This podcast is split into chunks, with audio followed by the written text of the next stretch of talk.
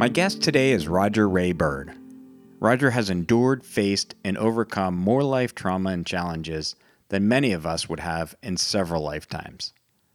On top of that, he's had a successful corporate career, been a professional mountain bike racer, speaker, and now has created a set of tools to help others face and overcome their own challenges. And he's called it the Cool Shit Toolkit.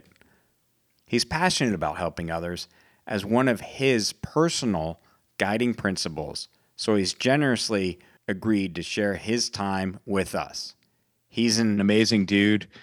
In fact, I I'm looking forward to what's going to unfold this evening because Roger and I, I say we know each other. We've known each other, Roger, for now a month, basically, trying to put this together. So it's not like we we go way back. I stumbled across Roger and his story online. I'm like, I gotta have this dude on. He'll get into the good shit, the bad shit along the way, but he's got an incredible story to share, and I think a lot of points that we can take away. So, welcome, man. Great to have you on this evening.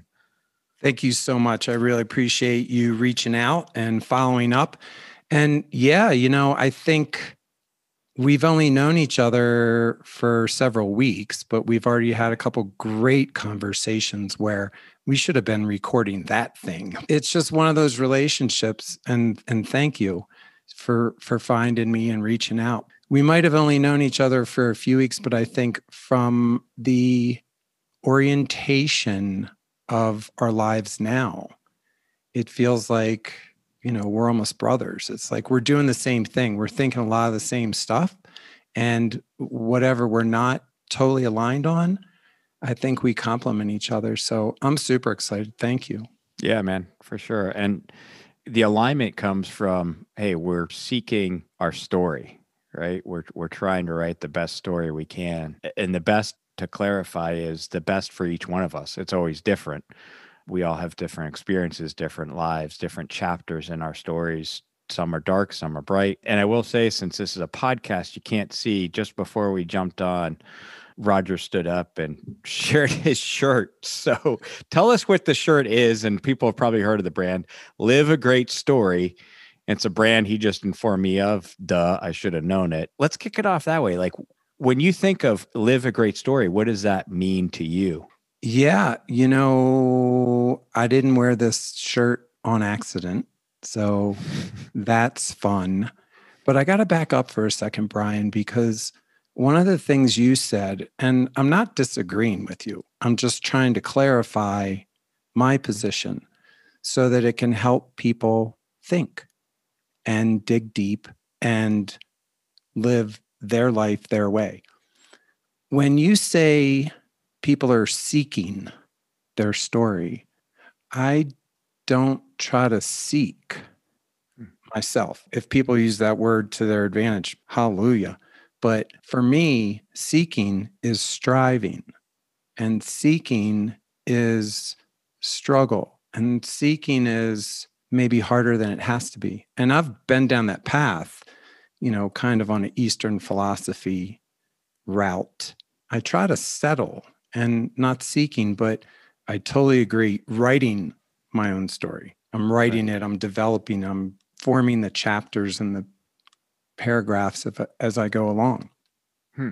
I think that's a great observation. But let me ask you this when you say not seeking and not struggling, I always think part of this story, I think people, I'll say maybe miss is from the struggle can come a great story. And I don't mean struggle. We'll get into some of this, the trauma and stuff, but you know what I'm saying is yeah. if you're not struggling, some people insulate themselves from the struggle. Well, you know, we'll get into it, but I have a pile of trauma in my path, in my wake, as tall as Mount Everest. For me, it's not being complacent. I face my trauma. I stare down my struggle. I dig deep and I uncover it and I strip away the layers that try to have it hide from me. And most of that is the lies I tell myself, right? It's mm. kind of like my podcast name, Lies Between Us. But I think a lot of people They don't face their fears. They don't face their trauma. They don't do the work. They don't dig deep. They don't stop. They don't stop. They don't pause. They stay busy. And when you stay busy all the time, you can't spend that quality time with yourself. I have spent probably between six and 8,000 hours just sitting by myself, thinking, writing, typing, and figuring shit out. Because otherwise, my emotional brain takes over. And even though my physical brain is trying to tell me it's not so bad, my emotional brain is running out of control and I can't process my direction in life the way I would like to. I think a lot of us are stuck in that same damn place. Whether it's through the traumas that you went through, or not even having necessarily, I'll say, those extreme traumas, but like you said, staying busy instead of sitting in it. You mentioned it 10,000 hours. It's that that's the proverbial 10,000 hours to become good at something.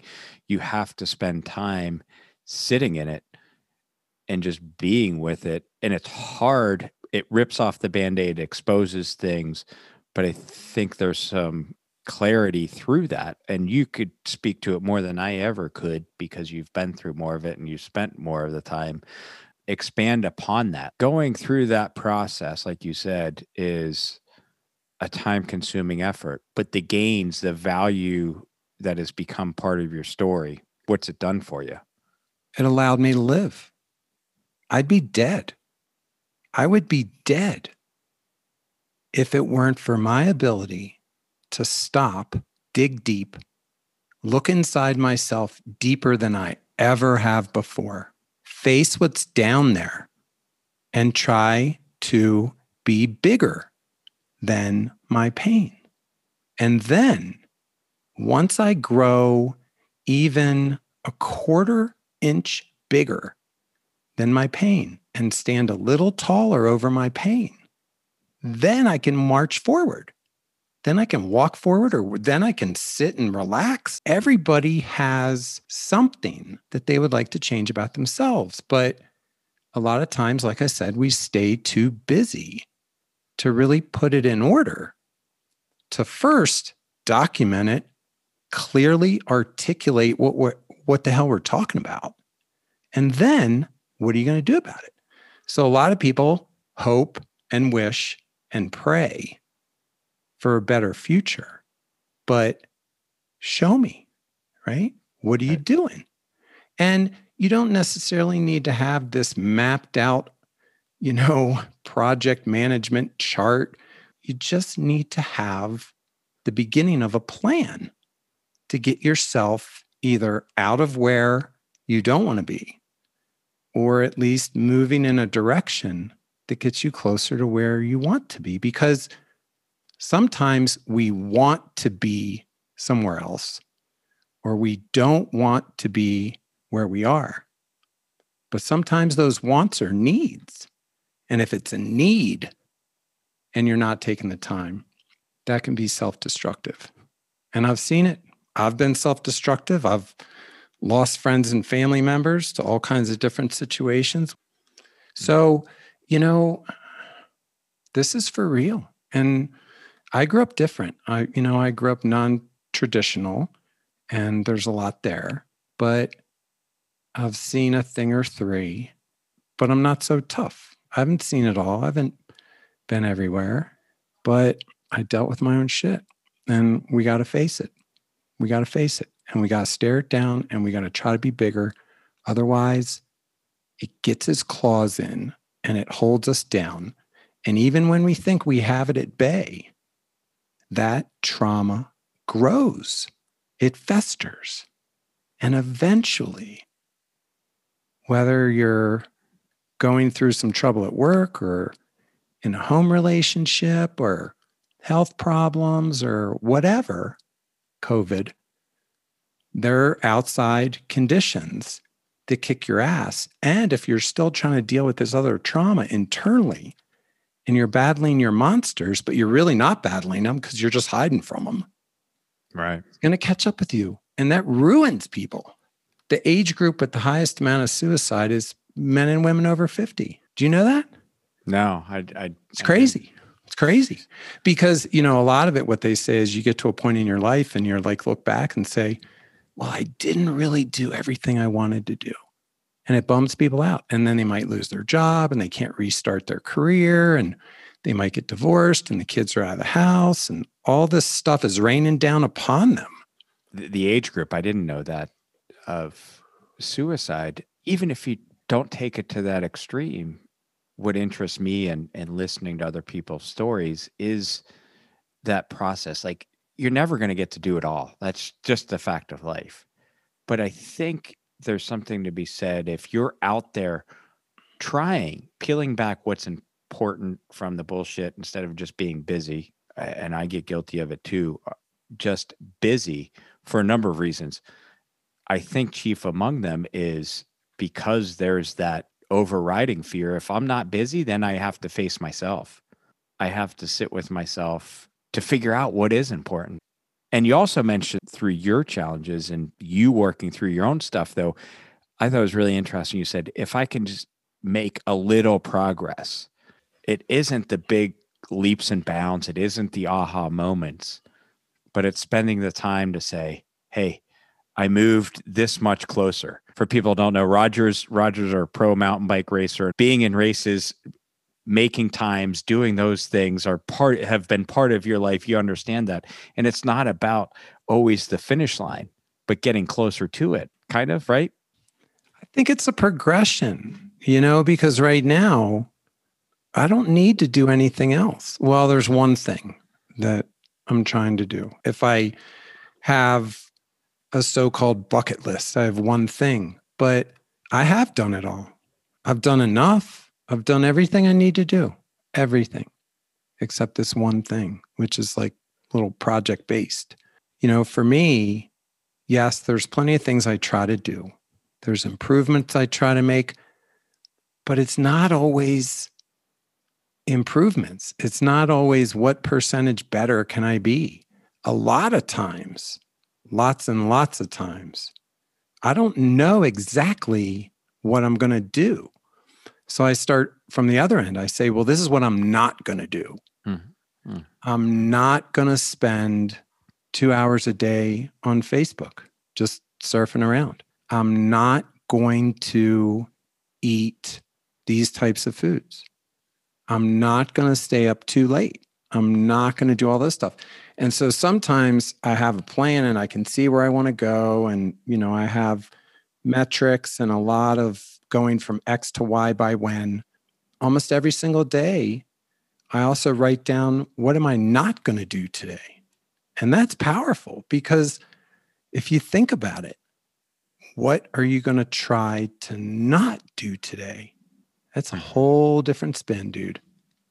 I love it the, the you get a long list of bullshit you realize you spend time doing my my number one thing in life is truth what i find is when you start making plans and you start having goals and dates and measurements and you have all these metrics and just to say it's a metric it's a number it's not bad or wrong but it's just a number it's where i am i just want to know where i am objectively mm-hmm. so a lot of times I just look at it and say, okay, here I am. Here's where I want to go. Here's where I don't want to go. It covers all the bases. You know, there's a lot of other things to it. I mean, I have 30 personal tools that I've developed over the last 30 years that keep me on track because I need that structure. Because that's just, I mean, if you know my history, that's I need it, right? I can't, I can't just wing it. But, you know, getting back to the Live a Great Story, you know, Live a Great Story brand is like a t shirt company and they make stickers and stuff. I've been working really, really hard for like the last 20 years, really leaning into figuring shit out for myself, not figuring shit out for the world, but figuring shit out for me. When I saw this Instagram post and it said, Live a Great Story, that phrase, that logo, that brand mark just spoke to me. It's like stay on track and have a good ending to my life. If you think about that position, that's my story. I'm living my story. I'm not writing my story. I'm not plotting my story. I'm living it. I've been, you know, I've been around the block a time or three and, you know, I've traveled all over the world multiple, multiple times and I've done lots of stuff and I've made a huge difference in the world. And after a while, your priorities change and you need to rest in what are you doing right now to to live life your way. And so I've developed that book of tales and adventures and lessons and loves. And it's an amazing collection. I'm very happy with all of it. And so. And we will put it down because Roger is referring to his memoir here that he's working on. But when that goes live, I think you mentioned in your podcast you're shooting for the end of this year, right? To have that published. Yeah, you know, the first hmm. step of writing my life memoir is on Christmas 2020 I was supposed to deliver my life memoir to my children. I have two kids. My commitment at the beginning of 2020 is I'm writing my life story. I'm going to have it published under the Christmas tree this year, 2020. So I stopped working. I turned off all my volunteer work. I resigned from the boards, all the stuff I did. I I wrote over 1500 hours in 2020. There was a, a glitch with my schedule and I couldn't finish it. And it's kind of on hold at the moment because I'm in Wyoming caring for my uncle who had a stroke and I'm his caregiver. So it's 24 7 job. It's tough. So I don't have time to write. And if you guys haven't heard Roger's podcast, we'll we'll link to it. It's called The Lies Between Us, which is a great name. He has some really great conversations. So you can really learn a lot. I would encourage you to go uh, link to, to that one. The folks you've been talking to and, and their stories, which a lot of us, frankly, have not necessarily experienced all of us that deep trauma. But that's not to say that we can all be teachers to each other. That's the important thing is if we take time to listen to each other's stories. Yours is different than mine. Um, just like your podcast is different. But if we take time, I think we can all gain from it. And it makes us collectively as a society, as humans, I think, stronger. And that's one of the things I'm trying to do, frankly, is just pause. It's the whole thing, like you said, stay pause and take the time to listen to each other's stories because there's commonalities. A buddy of mine, I think this is probably the third time I've mentioned it, but I love it. Michael Corley said, We're always a step ahead or two steps ahead of somebody else on their journey of their story. And we can help them just like you do a lot. And we shouldn't take that lightly or discount because a lot of people say I, I don't know anything. I do this but i'm not an expert. You don't have to be an expert. You just have to be living your story and somebody else can gain from it. And you've done that i think to a great degree so i commend you but i also want to go back to the kids again on your episode 13 and talking about a story for anyone that has kids out there. I'll fill you in what Roger was referring to is he uses the term time bombs and it's basically writing down your worst fears. It's interesting because i just launched a podcast and referenced that in a different way. One of my monday nuggets was those of us as parents our first fear and bef- as soon as roger said that i was i was not in a place to write i was out on the road but i thought of my kids and the kids passing before you and sure enough roger reiterated the same thing i think a lot of parents feel that, I think it's a great idea to be able to write that stuff down because it does something for you. I think it's helpful. So why why the why writing the time bombs and especially like I said with the kids, I immediately thought of the same thing. And, well, yeah. Yeah, thanks. Well, for me, I have to write things down. I have to because I have all these thoughts and all these feelings swirling around in my head and swirling around in my heart and swirling around in my soul, wherever that is. And I can't make sense of them until I write them down because writing them down as my fingers do the clack clack on the keyboard or my pen writes it on paper or I speak it, those three things are my truth filter. And to me, again, the emotional brain versus the physical brain, the emotional brain wins. And the emotional brain is not truthful all the time. And so when I write things down, I can look at them or I can listen to them as I speak them and say, is that how I really feel? Is that the truth? And so my number one, you know, value, I have eight documented personal values. And the number one, you know, value is I try to practice truth, honesty, and trust in everything I do, period. So I'm constantly trying to hold myself accountable to my own personal truth. I had deep trauma when I was four years old. My mother was mentally ill. She struggled with her mental health. She was diagnosed as a paranoid schizophrenic. My father thought my mother was going to kill us. He like hid the scissors and knives for two and a half years. Oh, and when I was seven years old, she got committed, locked up, gone, never came back to the family. And then I dropped out of high school when I was 16. I was a hardcore drug addict, drug addict when I was 13. I was a junkie for years. I overdosed twice in Baltimore City and all that stuff flowing around. It's too much.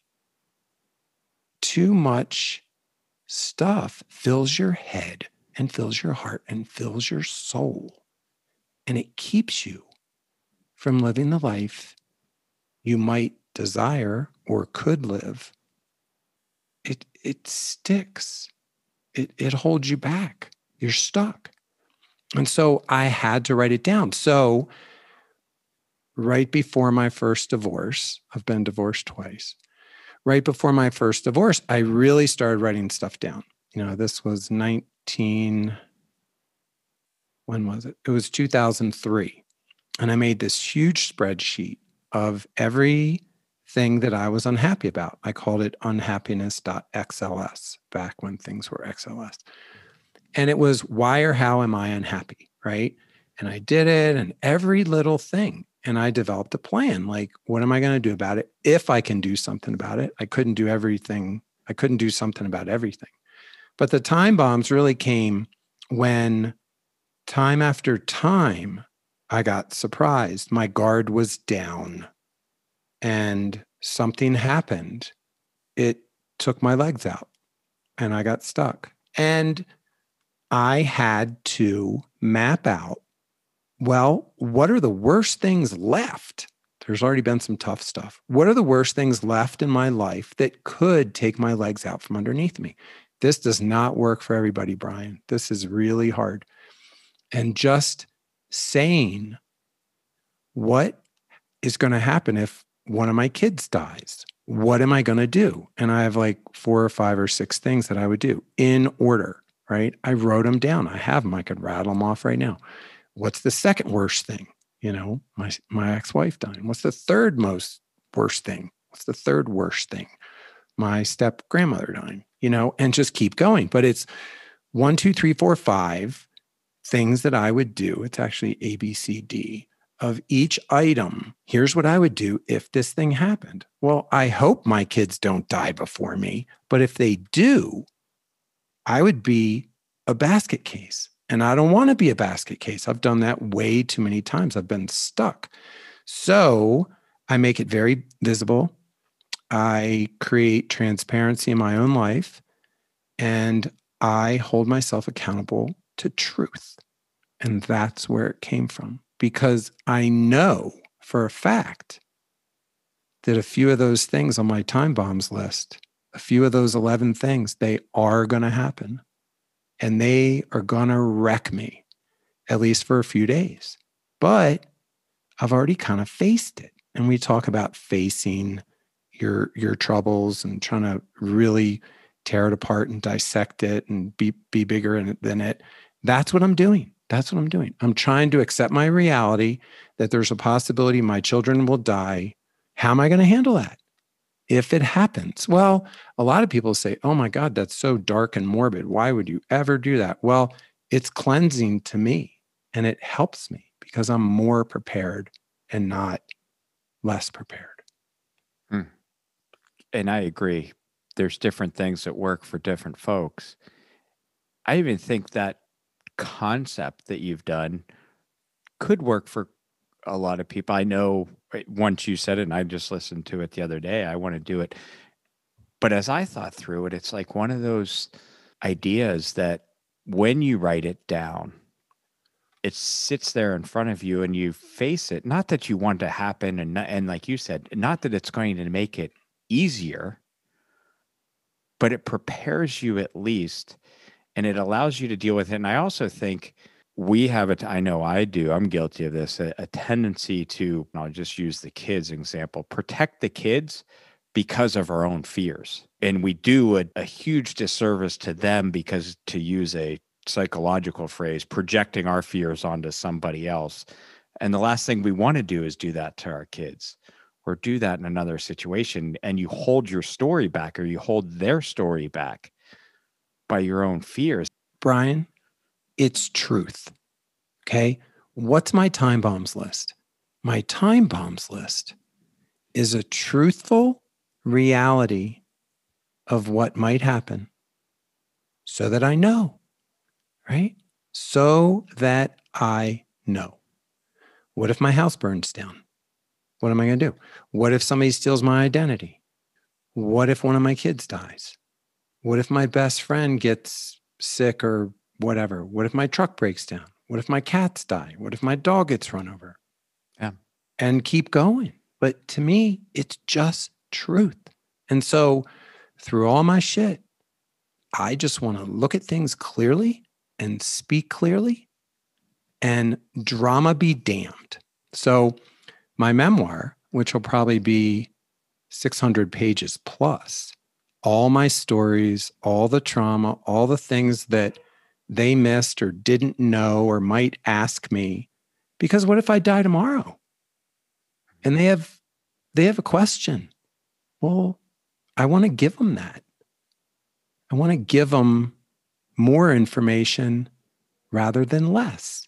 I want to help them. That's my job, right? You ask any parent, what's your job in life? Well, they might get distracted and they might have a, you know, a different mindset. But to me, it's to produce pretty decent human beings out of my children. I want to help my kids live their best life. And I want to help my kids try to be good people. And a lot of it is it's the whole lead by example, right? Yeah.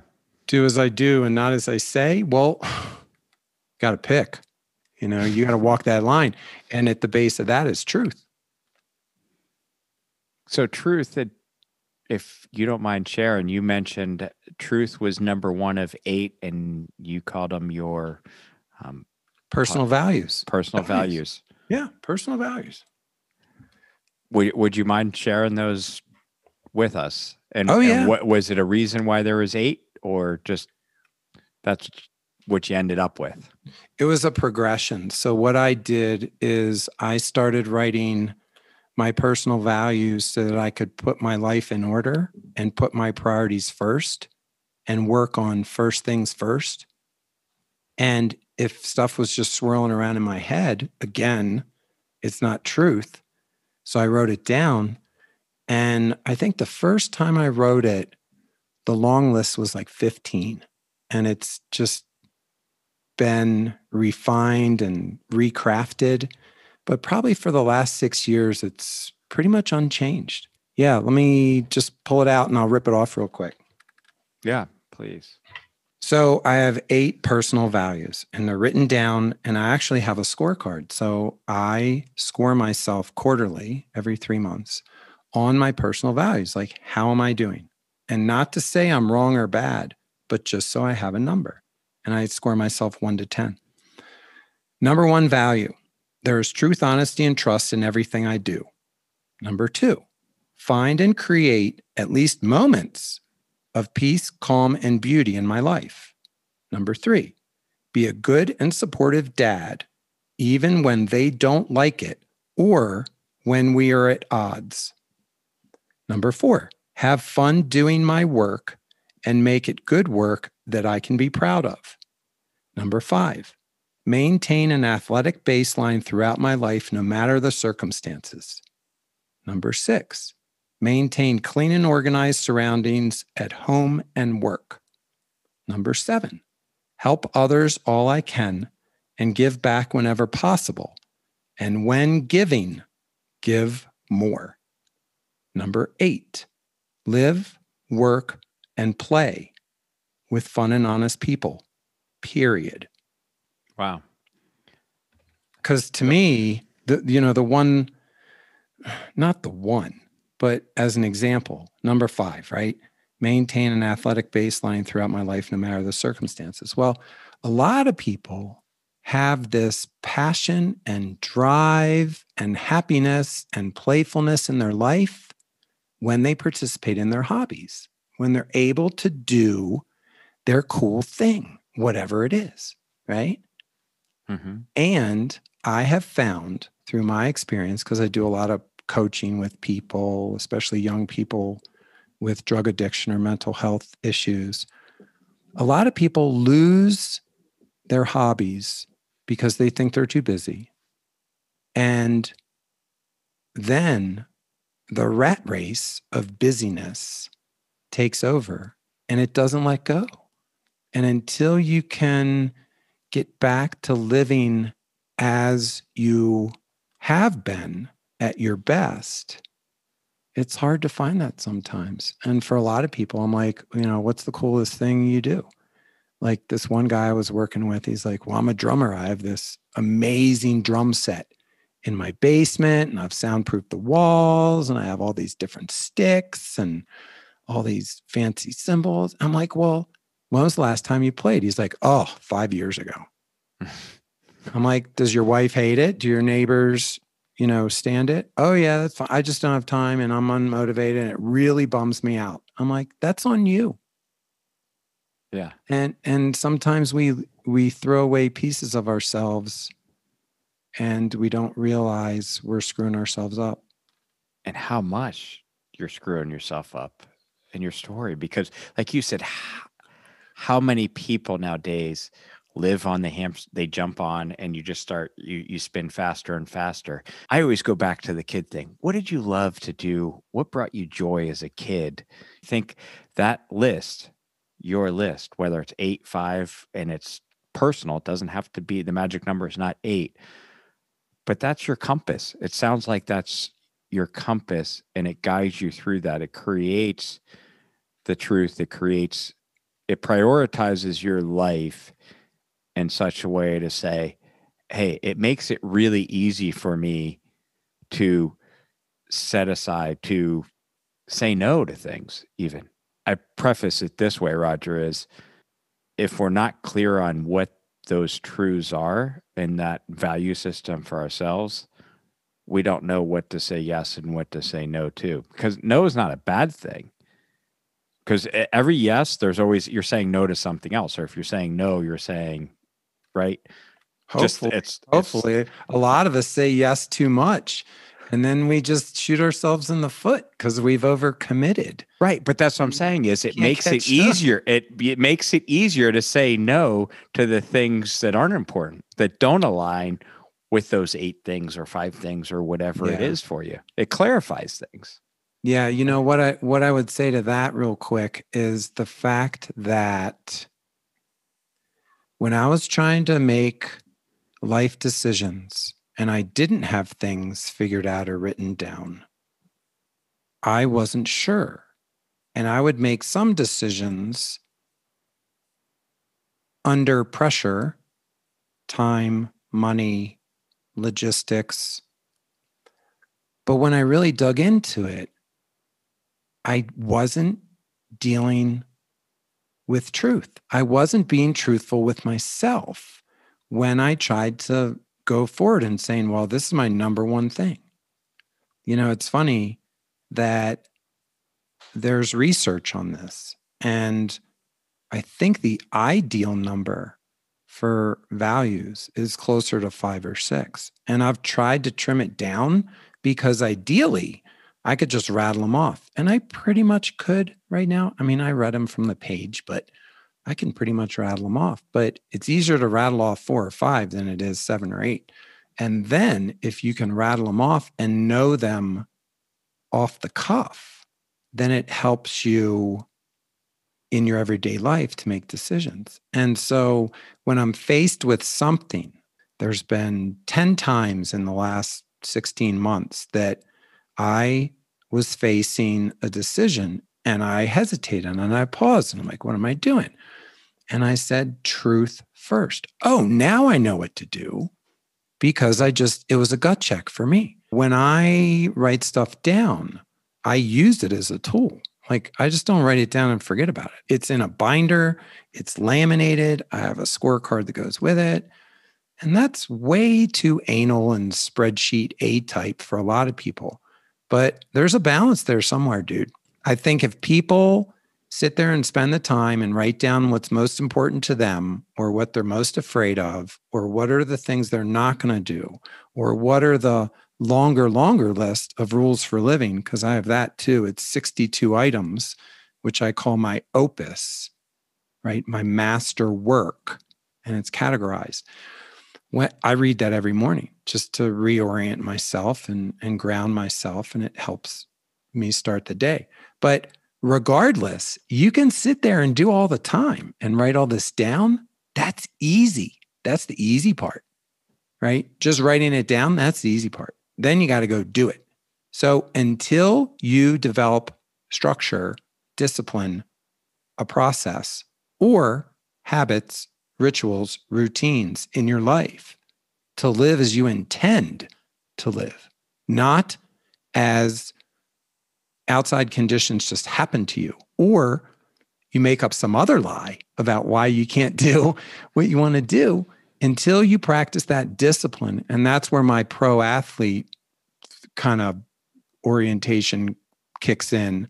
Until you can practice that discipline and live it, it's just a piece of paper, it's just a list of stuff until you can put it into play and hold yourself accountable to that truth that you say, This is what's most important to me. Well, are you doing it?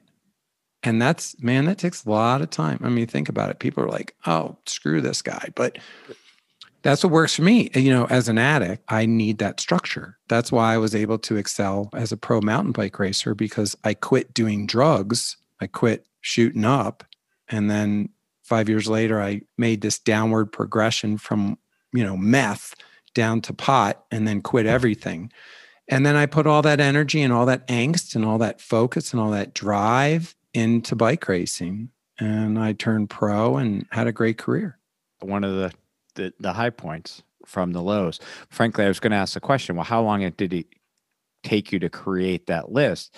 That's irrelevant. It's what happens after creating a list. How often do you pull that list out and practice and practice and practice for it to become habit and to become useful? you have to practice it that's your that's your 10,000 hours. How long yeah. did it take me to develop the list?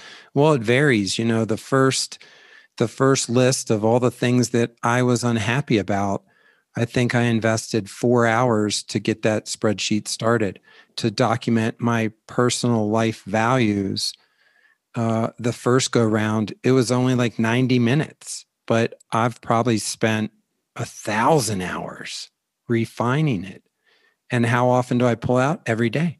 I, I, glance over my values, but then I read my opus in detail. There's 62 items and it it's a little more street level. I look at it and I kind of pick one thing out that really speaks to me. And then I write it down on my daily to-do list. I have a, a structured process of four different lists that I use to to structure my day. But you know, one of the things you said is what works for everybody. Well, again, first of all, you got to take the time and you got to look deep and you got to go deep and you got to be honest and you got to write it down and you got to structure it in a way that works for you. And then you got to go do it. The first thing is that if you're trying to do something new or different than you've ever done before, so you get a bit a different result, it's got to be a good list. It's got to be a decent plan, at least to get you started. And maybe it's not, here's what I'm going to do, and here's how I'm going to do it, and this is the blah, blah, blah, blah, blah. But it's here's what I'm not going to do. Here's not what I'm going to do. Here's how I'm going to do this other thing and try to avoid that other thing. But to me, something that would work for everybody is I have a top three list that I use on a daily basis, and it's really high level. And I keep a, a scorecard on a weekly basis. And here are the top three things I'm going to try to do today. And it's not take a shower, hug my kids, go to work. It's I really need to change the oil in my car. I really need to stretch. I really need to call my sister who I haven't talked to. And it's the hard stuff. It's the stuff that on the hamster wheel you never make time for. So I write down three things or less. And then I also write down three things or less that I'm going to try not to do. And I start there. And you're much more likely to get shit done if you focus and if you whittle it down to three or less then have a list of 40 things. You'd probably get none done. Right. You you wouldn't get any you'd probably get none done well. Nothing significant. Right. I've got a buddy I work with. He's an ex Green Beret. He's served his time. So his joke is make a plan, then put it into action. And the shit's gonna go sideways. It and inevitably Always. Always. But the point is, like you said, at least start with some sort of structure and know it's a constant iteration. It's a living plan. It's a living document that is going to have tweaks. But as long as you keep following that framework, we're going to need to adjust it here. We're going to need to erase this, but it keeps me going in the direction I want to go. It brings me clarity, if you will. It defines your story versus letting the world define your story and that's a lie and that's a lie you know if you if you peel it back and you really look at it and say well my life sucks and there's nothing i can do about it. And it's because my dad was mean to me and my mom was never around. But then you let it you let it stick to you. And it's not easy. It's not easy. And everybody has their own relative worst thing ever. Some of my other episodes, I'm going to try not to repeat myself, but starting out with a plan, that was like my episode 12. We talked about that for an hour. Like my my co-host, he's like, I don't do plans because it doesn't work. Nothing works. And I'm like, well, you know, let's talk about that. so, but but then also, you know, it's funny you said earlier, a lot of people, some people, you know, some people in our social circle, uh, they've never really experienced deep trauma, but maybe their dog died last year and that was their worst thing ever. You can't take that away from them. That is trauma, that is pain. And maybe their kid said that they hate them. Well, some people carry that the rest of their lives and they don't let it go. And so to me, there's a lot of things that we intend to do or we think we're going to try to do. And we shoot ourselves in the foot because we're too aggressive with our plan and goals and metrics that we're say, you know, I'm going to lose 100 pounds in three months. You know, well, is that realistic? And how are you going to do it? That's untruth when we say that kind of stuff. So it's a balance. But to me, the planning is critical because I know it's going to change. I know at least 70% of my plans are going to change, but I have to be ready for change because I know it's going to happen absolutely positively without a doubt. Something's going to change. So I try to be prepared and have contingency plans and plan Bs and priorities and must do's and must haves and and I try to live with intention instead of letting the world rain down upon me and say my life sucks. Well, I grew up without a mother. I grew up without a father because he was overachieving and went to night school and we just raised ourselves. That's how I became a drug addict when I was 13, you know, and then I dropped out of high school. You know, there's a couple things kind of stacked up against me, but those things made me a wiser, stronger person because of my experiences. And I learned a lot from them. I finished the 10th grade. I didn't even finish the 11th grade. I never went to college. I started working full time on my 17th birthday. So there's a lot of experiences that come with that. And I treasure them stronger as a result because I'm being more honest with myself and with the world and with everybody else. And mm-hmm. certainly with my children. Like I make no bones about it, dude. And so through truth, I I'm good. And I am living with intention and purpose. And I'm not stuck on the things that I think are holding me back because there's nothing holding me back. And if there is something holding me back at a slight moment in time, it's me. And so, like writing your own story, living your own story, building that list of sentences and paragraphs and chapters that's going to make up not necessarily your legacy, but what if you did literally write a book with everything, mostly everything you could say, and aim it at your children, your two children? That's what I'm doing because I think that's that's the most valuable thing I could ever do in my entire life. I am a little bit speechless because you just so eloquently said what I believe, at least in my heart, I can't speak for everybody, but is one of the reasons why I'm doing this is is eventually for the, for my kids because whatever your story his story, her story is if you have kids like you and I do, that becomes the the thesis and to to not take the opportunity to do that. So I commend you especially Roger for everything that you've gone through in your story and you put it very well to other people. Everybody has their own pain. It's different levels. You can't take that away. That's their pain, for example. It might be a dog dying versus some of the stuff you've gone through, but teach his own. You can't judge somebody else's level. The fact is owning it, taking care of it, and then the two key things to pass down to the kids, I think, that you've said several times now truth and intention. Truth and intention. As you were talking through that and thinking about the things, the great opportunity you've given, I think, a lot of us in terms of things that we could do in our own lives. Some of us it'll work for, some it won't. But if you just start there and just say, hey, what's my truth? And I want to do it intentionally, a lot of us, whatever spectrum you're on in terms of the personal pain, but also the personal tri- tri- um, triumphs don't let those define you either. You're exactly right. You know, you have those highest highs. Well, that is going to change. I look at all my neighbors. I live in a really nice development. I look all my neighbors, they're younger than me and they have little kids.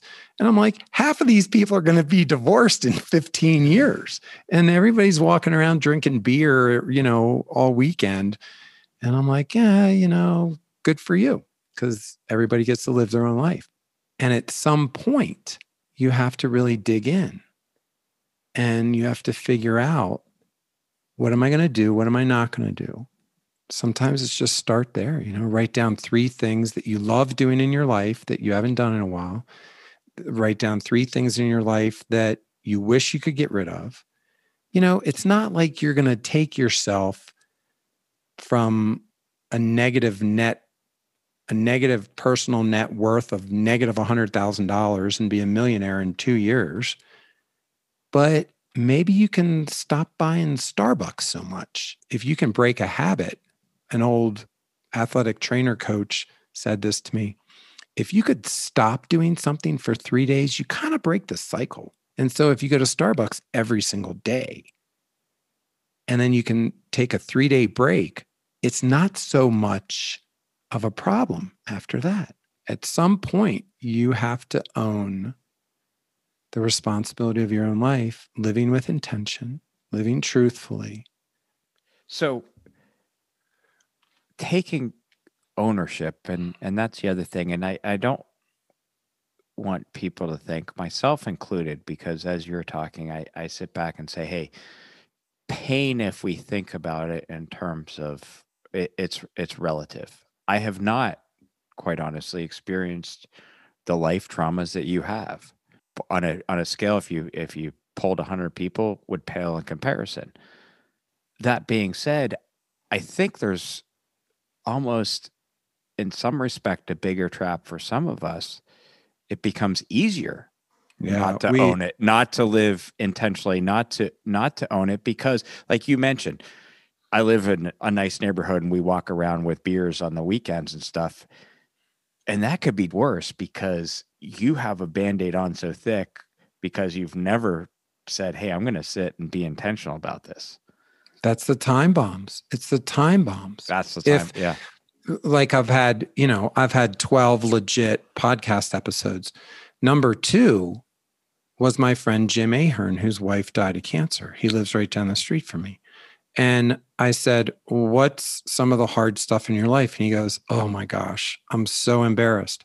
I've never had a single struggle in my entire life. And then my wife dies. So that was interesting. And then it was like episode number 11, my friend Speedy Pete, who's like a pro level dirt bike racer, two little kids. I'm like, you know, what's some of this hard stuff? He goes, I have never faced any hardship. My parents are alive. I never struggled with drugs. I went to college. I have a great job. I have a great wife. I have two healthy, happy children. I got a huge compound yard with a motocross track and MIG welders and all this stuff. I'm just living the life. But we still had so much to talk about. To your point, even for those of us who have never been a drug addict or dropped out of school or had their mother be homeless or lived below the poverty line or keep going. For a lot of people, though, Brian, and I know you know this, a lot of people are too busy. They're too busy to help others. They're too busy to share. They're too busy to speak up. They're too busy to try to change. They're too busy to try to live truthfully. They're too busy to stop and write down their life priorities. Like, what's the most important thing in your life that you're going to try to do or not do, right? To me, and my son, he's 20. And so he's a junior in college at University of Wisconsin Madison, double major mathematics and, and computer science. And he took a he's taken psychology a little bit. And we've had this we've had this discussion several times of i- intention versus result. And I'm like, who the fuck cares about how it turns out? And that's that's a lot of what we're stuck in. And that's what a lot of people get blinded by. Well, I want to live truthfully and I want to help my neighbors and I want to lead by example and I want to do good for my kids and do good for my community and be the best husband or wife and be the best son and and and brother or sister blah blah blah. But i'm so stressed out at work i can't do shit. And when i get home i drink six beers and i just watch football all weekend. Well are you living with intention or are you letting these outside forces at work that you think you have no control over? Are you letting them steer your life your story right? And so between me and my son we've had some very spirited conversations you know and with me it's all intention. Like if i do this things will add up. And i just spilled my guts but i had something to say and i don't regret it. Admittedly, I'll say heavy, and I think Roger would say that as well. But I took a lot away from it, and I hope you'll go and take the time to listen to some of the other stuff and take the time not because I want you to listen to my podcast, but hopefully you've you've hung in there this long because I think Roger shared so much of his story, been willing to be vulnerable. We could all take away at least that is is the vulnerability, the truth, like he's talked about, the intentionality. And I thank Roger from bottom of my heart. We've known each other for a few weeks. And I've just had one of the most fulfilling conversations I've had in years. So from me to you, man, Well, thank, you for this. Well, thank you because I wouldn't be here if it wasn't for you being proactive. Thanks again to Roger. Truth and intention. There's such simplicity in a great story. If you'd like to learn more about Roger's toolkit, the Cool Shit Toolkit, and how it might benefit you, go to Roger's website, rogerraybird.com. That's rogerraybird.com. As always, if you care to share Roger's story with someone you know that could benefit from hearing it, or any of the other awesome guests with their own great stories, go to soulcrafttribe.com to share, like, and spread the word. Thanks again for your support, and until next time, Tribe, have a great week.